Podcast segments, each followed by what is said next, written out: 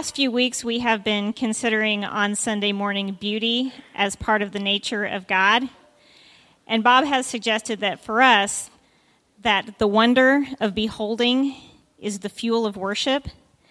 And our guest this morning, Brad Edgar, is going to continue that message with a story from the gospel that brings those themes of wonder and beauty and beholding to life. Um, Brad has been with us on Sunday mornings before. He's a friend to many here at Wellspring and has been a great support and resource to our staff. So thank you for joining us, and it's all yours.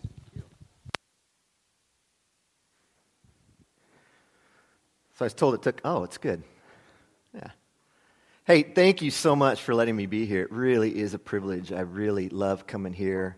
Bob is a special friend to me, and so are several people in this congregation. So thank you. And thinking about Bob and Justin this morning, I mean, they're, I've, I've been on that trip to Haiti several times, and uh, right now, probably as we speak, they're they're having Haiti church, and that is, uh, I mean, that is a highlight of that trip, and so uh, I'm thinking about them, a little bit jealous that they're down there, uh, but I'm excited for you all because they're going to come back with some vision and some neat things to share with you all, so pray for them. They have one more day, and I think they're coming back tomorrow. So uh, be with them. It's going to be a life-changing trip, as it always is, down there in Haiti. Uh, you put up the scripture, please. So today we're uh, going to read from Luke eighteen thirty-five through forty-three. Do you know what version that is? N I V? Okay. So I've got my big preacher's Bible, but I don't. I'm getting old, so I don't see very well. So I'm going to actually read it from my phone. That's pretty twenty-first century, isn't it? twenty fifteen? It's pretty awesome, right? Uh, let me make sure I got the right version. Awesome. As Jesus approached Jericho, a blind man was sitting by the roadside begging. When he heard the crowd going by, he asked what was happening. They told him, "Jesus of Nazareth is passing by." He called out, "Jesus, Son of David, have mercy on me." Those who led the way rebuked him and told him to be quiet. But he shouted all the more, "Son of David, have mercy on me." Jesus stopped and ordered the man to be brought to him. When he came near, Jesus asked him, "What do you want me to do for you?" "Lord, I want to see," he replied. Jesus said to him, "Receive your sight. Your faith has healed you." Immediately he received his sight and followed Jesus, praising God. When all the people saw it, they also praised God. Let's pray. Father, I thank you for this uh, beautiful, cold Sunday morning. Um, I thank you for your presence here through the time of worship we just had, and now through the sharing of your word, Lord. May the words of my lips and the meditations of my heart, Lord, be pleasing unto you. We ask these things in your name. Amen. I got a question. Have, have you guys, have you ever met anybody famous? Think about that for a second because I'm going to ask you about it. But I'm going to tell you my story first. So uh, we were coming home just this past Christmas from Los Angeles. My wife's family's from Los Angeles. And so we're coming home. We're in L A X. It's, it's right after New Year's, so it's just a madhouse, right? Just crazy. And we have five people, six in our family. One, my other, Dean, he's right up here. He was with the band. Uh, long story. But anyway, we're in L A X, crazy. We're, you know, we haul our luggage through. We take the rental car back. We go through security. It's nuts. And then we get to the gate area. And, you, you know, you know the drill when you're at the gate area. You're like, okay, w- we got to find a chair, right? We got to find a seat. And it's nuts. So we, we see over there, there's like three chairs. There's five of us, but three is good, right? So we run over and dump all our stuffs on the chair, and Annette, my wife, she goes to get in the Starbucks line, which is crazy. I take Zoe over to the bathroom area, and uh, my two oldest sons, Turner, stayed and sat in one of the seats, and then my other son was talking to a friend. And as my son Turner was sitting in the seat, you know, on his phone, he's eighteen, on his phone, this guy comes over to him and says, "Hey, are these seats taken?" You know, and I'm sure he was really, you know, jovial about it, you know, eighteen, early in the morning, through the airport, you know. But he said, "No, I'm sorry, these, these seats are taken." And uh, is this guy with kind of curly hair, and he had a saxophone case. And he's like, and, and Turner said, no, the seats are taken. So the guy leaves. He goes, oh, okay, thank you. He leaves. And my other son runs over to him. He goes, dude, do you know who that was? Any guesses? Kenny G. Somebody knows the music. Yeah. Nobody really wants to admit they listen to Kenny G. But you know what? Turner's like, yeah, that was Kenny G. So he runs and like chases him down and stops him and he says, are you Kenny G? He's like, he's like, yeah. He goes, oh man, you come take the seats. He's like, no, I don't need to take the seats. And he's like, I'm a big fan of yours. And he's like, you're not a big fan of mine. You're way too young. But the funny thing is, he is. He's he's on his. And my my sixteen year old son Dean is here. He listens to Kenny G actually all the time. So it was kind of a funny dude. I think there's a picture to prove it. There he is, right there. Isn't that funny? That's kind of a scary picture. You can take it down. Uh, who else has met somebody famous? Who'd you meet? Or, um, Jeff Harding. Jeff Harding? Yeah. Who's Jeff Harding? Oh, a wrestler. A wrestler. Awesome. Who else has met somebody famous? Who'd you meet? Sweet. A lot of wrestlers. Awesome. Stone Cold Steve Austin's brother? Oh, that's awesome. That's even better. Who have you met? Ozzy Osbourne. Wow. That's like amazing. How did you meet? Maybe I shouldn't ask how you met Ozzy Osbourne. Who'd you meet? You met Drew Carey on The Price is Right. Did you win anything? Oh, no, man. Oh, that's fun. Anybody else? Who, who have you met?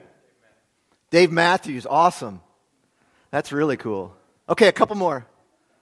Who else? Go ahead. Paul Newman. Oh, that's really cool. He's a big star. In the back. Meryl Streep? Wow. That's really impressive. She's going to be on the Oscars tonight, right? Isn't that tonight, the Oscars? Okay, one more. Who's, who'd you meet? Who? Marcus Allen. Very nice. Former Chiefs and Raiders player, right? Uh, well, speaking of football, I got another story. Annette and I were in Indianapolis, and um, I might just tell stories about meeting famous people all morning. Is that okay? We were in Indianapolis for a band competition. Uh, my kids are in band, and we were we were there, and And so Annette and I, when we're at these places, when we travel, we like to kind of, we don't like to do all the touristy stuff, so we usually try to find some cool local coffee shop, not Starbucks, and, you know, they're always way too hip for me, but I like good coffee. So I go in, and, and then we ask, well, what, what's a good restaurant to eat? And in Indianapolis, this this person, this barista, right, see, I, I know coffee lingo, um, said there's this cool restaurant in this really neat area. It's called The Black Market. If you're ever in Indianapolis, go go eat there. It's really cool. And they describe it. It's like this. Ta- it's, they said it's really cool. It's it's kind of a happening place, and it's got a community table. And I don't know if you've ever eaten a restaurant with a community table, but it's like a big long table with chairs all the way around it, and you sit there like you're with your party, but you're sitting right next to another party. You know, people here and people next to you, and everybody just sits around the table and you eat. It's kind of cool. So we go there, and we're waiting for our table, and we're talking to this other couple, you know, while they're getting our table ready, and, and this guy and this other couple says, hey, Andrew Luck is in there. I'm like, oh, I, I didn't see him, but that's cool. Andrew Luck, if you don't know, is a uh, football player in the N F L. He plays for the Indianapolis Colts. He was a number one draft pick a few years ago out of Stanford, a superstar in the N F L, right? And in Indianapolis, I mean, he's like a super-duper star. Like, he's everything, right? And they were all excited. I'm like, oh, that's cool. And that, about that time, the lady comes and says, here, come. We got your seats. And do you mind sitting in the community table? And we're like, no, we don't mind. It's kind of fun. So I sit on this side of the table, and that's right across from me on this side. And there's a group over here, you know, a party of like four over here. And there's a party of like five people here. And it was Andrew Luck. And it was it was his his left tackle, uh, Andrew Costanzo, and then a couple other people with him. And I literally, they, she literally sat me right down. I mean, like right next to Andrew Luck. I'm like bumping elbows with the guy. And Annette's right next to Anthony Castonzo, you know, bumping elbows with him. And they were really great. They were really nice. They initiated conversation, you know. Why are you here? What are you doing? And we told them, like, oh, good luck. And we talked for just a minute. I mean, really classy young guys. And... And then, you know, then we went on and did our thing. and and But it was interesting sitting next to him because I got a little glimpse into his world, you know. because people were, you know, were acting like, you know, they're they're walking by going like this with their phones, like snap, you know, snapping pictures, or acting like they're doing a selfie. Come here, and they're like doing this and getting him, you know, uh, or looking over and whispering like, oh, you know, that's. So, uh, you know, his, his life must be kind of crazy. But we talked to him for, and they left after a few minutes, and then, and then we kind of became stars. Like people came over, like, oh, you sat next to Andrew. Like, what was that like? You know, uh, was he cool? Was he nice? Yeah, he was great. Uh, even the owner and the chef came out and like, oh, I heard you're sitting next to Andrew Luck, and uh, it was kind of funny. And then so Annette and I left, and we're heading back, walking back to the hotel, and and uh, she's like, oh, that was really cool that I got to sit right next to Andrew Luck. And I'm like, babe, I was sitting right next to Andrew Luck. You were sitting right next to Anthony Castonzo. She's like, oh, I'm glad I didn't say anything, but he probably would have felt bad. But isn't that, you know, uh, sometimes we don't even know who we're exactly meeting when we meet famous people. But anyway, you know, meeting famous people is fun, fun stories. I really want to hear that Ozzy Osbourne story sometime. But, you know, uh, it's fun and exciting, kind of neat to talk about. But but uh, very seldom when we meet famous people does it really impact our life all that much, right? It doesn't even impact our day that much. It just gives us a fun story to tell. But when people met Jesus, it did change their lives. It changed their destiny. It changed their eternity. Uh, in preparation for talking to you guys today, I, I listened to the last few sermons uh, in that series of wonder that Justin and Bob preached about. And and uh, and I was really fascinated learning about the word behold. Right, that word that means to look upon with wonder and awe, to fix our eyes upon, to focus and comprehend, right? To really pay attention, to see beauty and appreciate it. And it made me think about those people who met Jesus as he traveled across the countryside. You know, not the ones that merely, you know, came in contact with him, but the ones who really beheld him, right? Who looked on him, uh, with wonder and awe, who saw him and understood the significance of his life. And there were many, right? Last week, Bob told, I think it was last week, or one of those sermons, Bob talked about the woman with the alabaster jar, right? You know? I mean, she met Jesus. She beheld him, right? And she saw him with wonder and awe, and it caused her to, to worship like lavishly and extravagantly and even foolishly. She met Jesus, she beheld him, and it changed her life forever. There was Nicodemus who came to Jesus in the middle of the night. There's a woman at the well, the demon-possessed man in the tombs, the little man up in the tree, the paraplegic man lowered by his buddies through the roof, the fisherman at his net. The list goes on and on. These people who met Jesus and their lives were changed forever. And one of these meetings is in this verse, the verses we just read earlier from Luke chapter eighteen. Um, and at this point, Jesus and, um, sorry, my phone acted up on me. Jesus and his disciples were on their way to Jerusalem, right? Scripture said that they had set their mind on Jerusalem and to Jesus' destiny on the cross there. And they were passed, on their way to Jerusalem, they passed through this town of Jericho. And Jericho at that time was, it's actually one of the oldest cities in that whole region. But Jericho at that time was really just a happening place. Um, a lot was going on. It was an important town on a major trade route. It was the last stop on that trade route before you got to Jerusalem. Uh, and a lot of people passed through there. A ton of people would pass through there.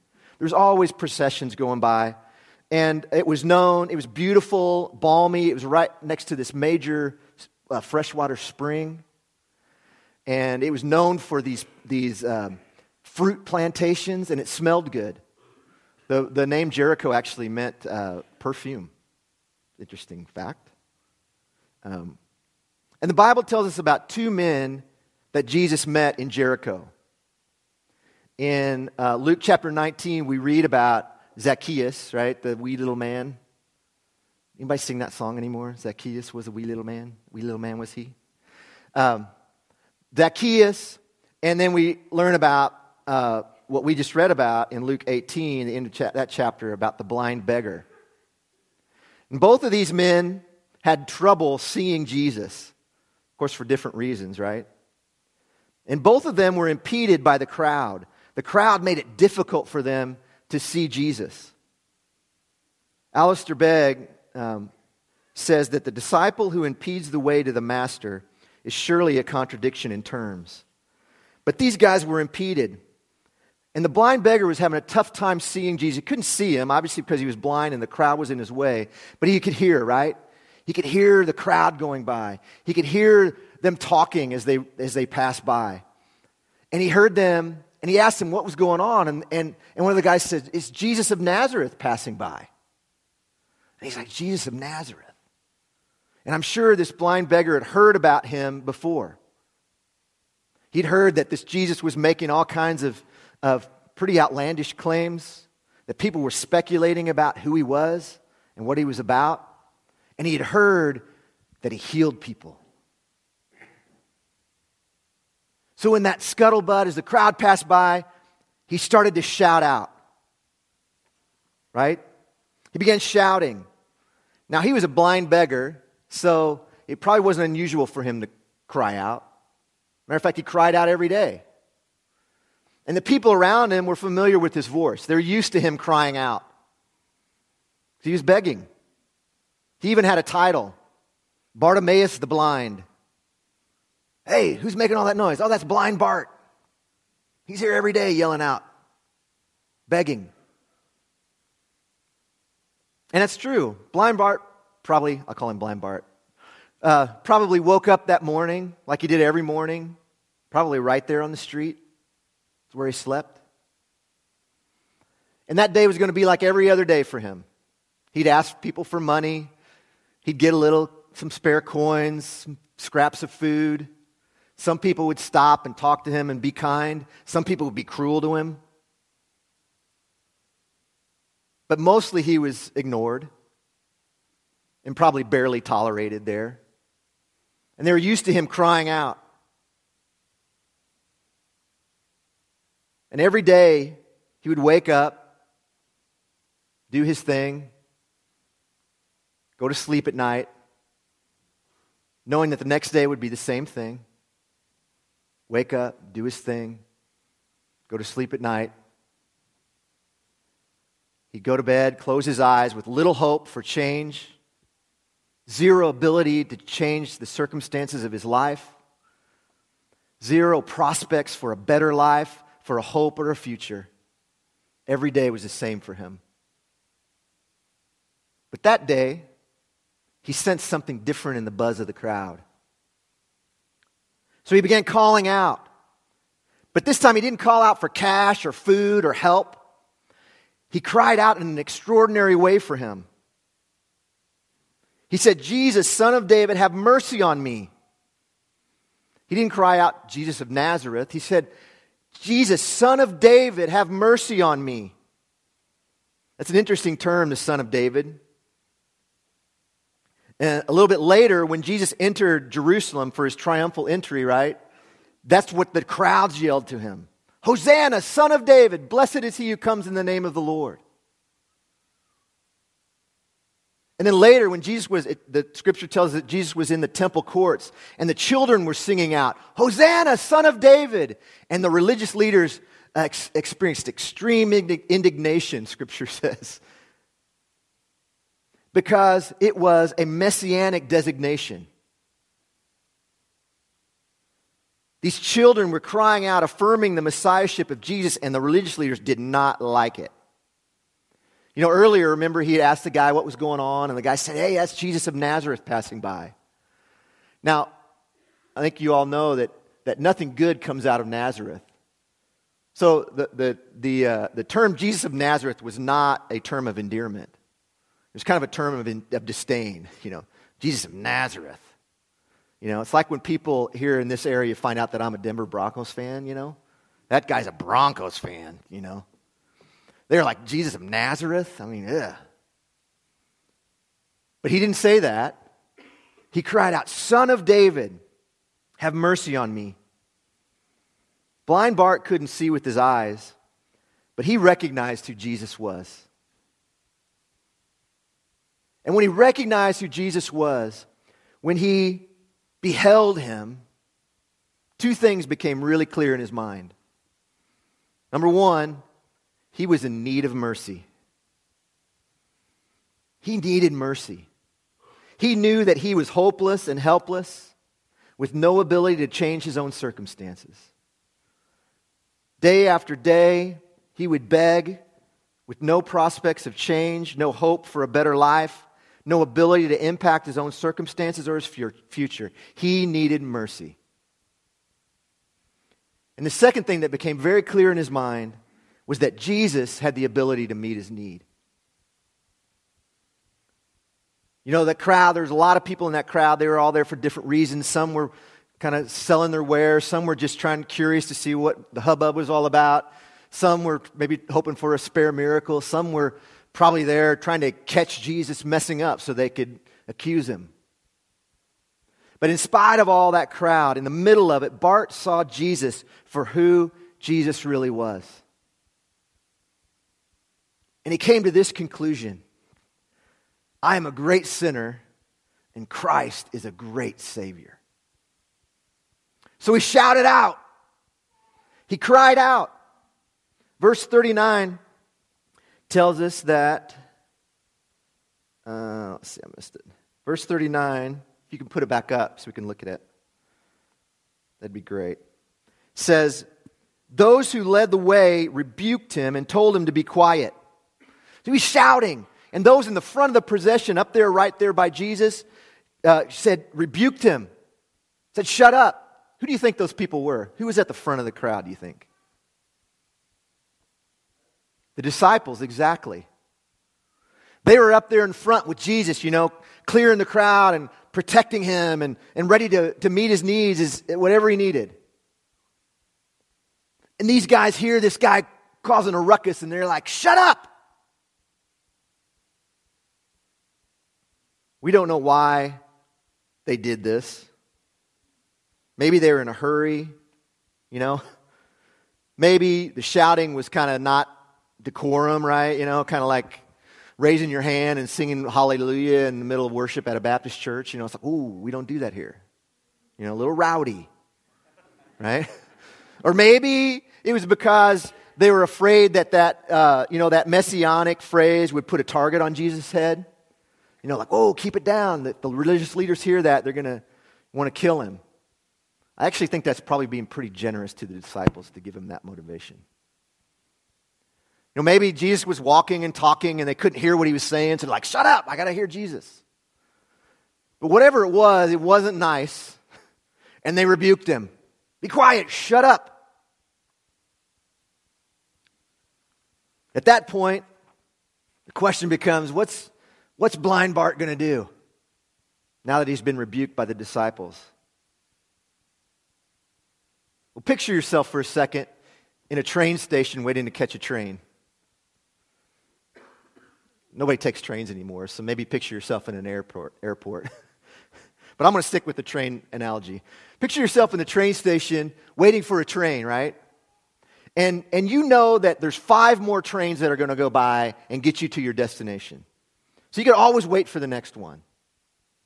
But what if you knew that that was the last train going to where you needed to go?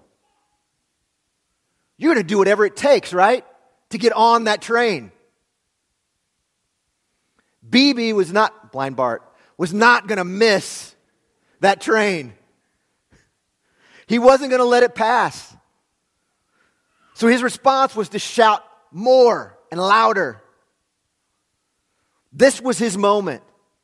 And even though they tried to shut him up, he said, I'm going to shout all the more. Because if I can only get to him, if I can catch his attention, he will show me mercy.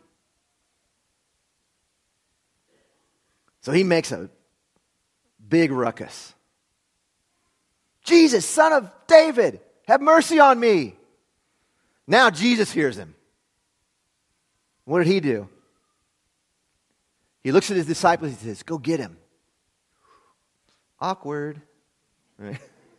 These guys were probably pretty embarrassed at that point, right? Because Jesus kind of just reproved the reprovers. He stopped the whole procession. He said, go get him. Bring him to me.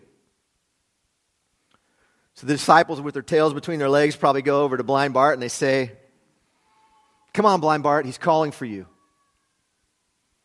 In Mark's, uh, uh, in Mark chapter ten, his, his uh, version of this story, you know, his recollection of this story, he says that, he's, he's really descriptive. It, it says when they came over and, and told him that Jesus was calling for him, it's that he said that Blind Bart threw off his cloak, jumped up, and came to him. You know, like he just chucked it, jumped up, and ran in his blindness to Jesus, right? And Jesus asked him, what do you want from me? What do you want me to do for you? And Blind Bart says, I want to see. And Jesus said, see. Open your eyes. Your faith has healed you. It wasn't really his faith that healed him, but his faith was the means by which he received his healing from Jesus. Blind Bart cried out to Jesus to be healed, and Jesus showed him his mercy. Blind Bart met Jesus, and his life was never the same.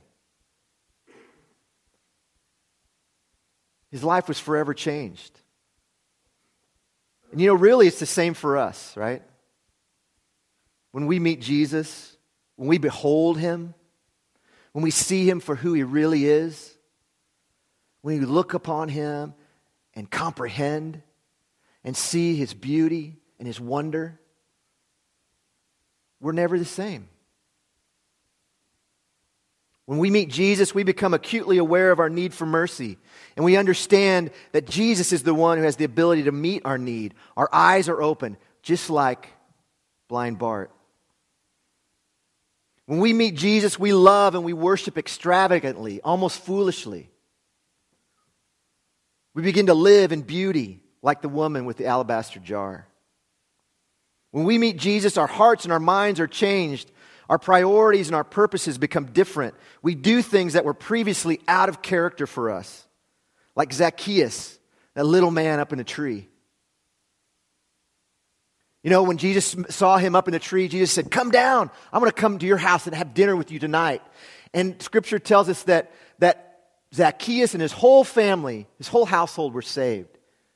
And that he sold half of his possessions and gave it to the poor. And everybody he cheated, and he cheated a lot of people as the chief tax gatherer. He, everybody he cheated, he, he paid him back four times. He met Jesus. When we meet Jesus, we find ourselves doing things we've never done before, things that were impossible before we met him. Like that young man, that young paraplegic man that was lowered through the roof, right, by his friends. And Jesus said, stand up and walk. And I'm sure in his mind he's like, Jesus, that's why I'm here. I can't. That's why they brought me here. I can't stand up and walk. But he said, stand up, pick up your pallet and walk. And he did. Because Jesus' word of command is also his word of enabling. When we meet Jesus, we find ourselves, uh, uh, we receive a new calling and a new purpose for living, right? Like the fisherman with his nets full of fish. Peter, Jesus said, cast your nets on the other side. And he did, and his nets were so full they could barely black, drag him up on the shore. And they got him up there, and it was probably, they were high-fiving and going, man, this is the best catch we've ever had. This is great. And Jesus looked at him, he said, you think that's cool? Become a fisher of men. His whole life was changed. When we meet Jesus, we find peace and fulfillment. And we can stop looking for something, the next thing, the better thing, to make us feel like we're fulfilled or make us to feel like we're okay or, or make us feel like we're good enough. He gives us water that if we drink of it, we never have to thirst again, like the woman at the well. But I want to warn you, when you meet Jesus, when you behold him, and you're changed, you will face opposition from the crowd. The crowd told Blind Bart to shut up. The crowd told the woman with the alabaster jar that she was wasteful and foolish. The crowd grumbled that Zacchaeus wasn't good enough to hang out with Jesus and that Jesus was hanging out with sinners. They grumbled that Jesus was healing people on the Sabbath. Goes on and on. The crowd will always oppose. Question for you. Are you being drawn near by the crowd? Are you being impeded by the crowd? Now, maybe your crowd is the it's people around you getting in the way of you meeting Jesus. But maybe your crowd is circumstances, trials, shame. Maybe your crowd is your past. But whatever it is, that crowd is going to try to get in the way. It's going to try to keep you from seeing him, to keep you from meeting Jesus. But take heart, because he is calling for you. He's calling for you above the noise of the crowd. He's calling for you in spite of the crowd. He will come with his mercy and he will meet your need. If you cry out for him, he will call out for you. I imagine, I can imagine there's probably two groups of people sitting here right now, out here, you guys. One group, perhaps, is saying, I've never met him. I've heard about him. I know some stuff about him, but I've never met him. I've never beheld him and been transformed. You might be thinking that, you know, I, I kind of always thought that I was okay, but now I'm starting to realize that I really need his mercy. Or like Blind Bart, you feel like every day is the same. Go to wake up every morning, go to bed at night with no hope for change, no prospects for a better life, and you realize, I need his mercy. It's probably one group. I think there's probably a second group in here that says, yeah, I have met him. I've met him and I've been transformed. I've been changed. But it's been a while. And the crowd has kind of crept back in. And the crowd is impeding me once again from seeing Jesus. The crowd's telling me to shut up. The crowd's telling me don't be foolish. The crowd is telling me that I'm not good enough. Whatever, it's getting in the way again. And you long to meet him once again, not for salvation, but for transformation. To behold him with wonder, like a child. Just like the disciples told Blind Bart, good news, on your feet, he's calling for you today. Let's pray. Father, I thank you for your word and the hope and the insight that it gives us, Lord. I pray for the two groups of people today that might be sitting out here, Lord. I pray for that first group who, who say, you know, I've never met him, know about him, heard about him, but I've never beheld him and been transformed. I pray that today would be that day, Lord. That they would cry out for mercy. And that they would know that Jesus, you, are the one with the ability to show them mercy. And Father, the second group, those of us who have met him and have been transformed, but it's been a while. And the crowd has started to creep back in, to shout us down, to tell us to be quiet, to tell us to not be foolish or extravagant in our worship. God, I pray that you would hear us above the crowd and that we would be able to take heart, to cheer up, and to know that you are calling for us, that we would meet you again today and be transformed anew. It's in your name we pray, Jesus. Amen.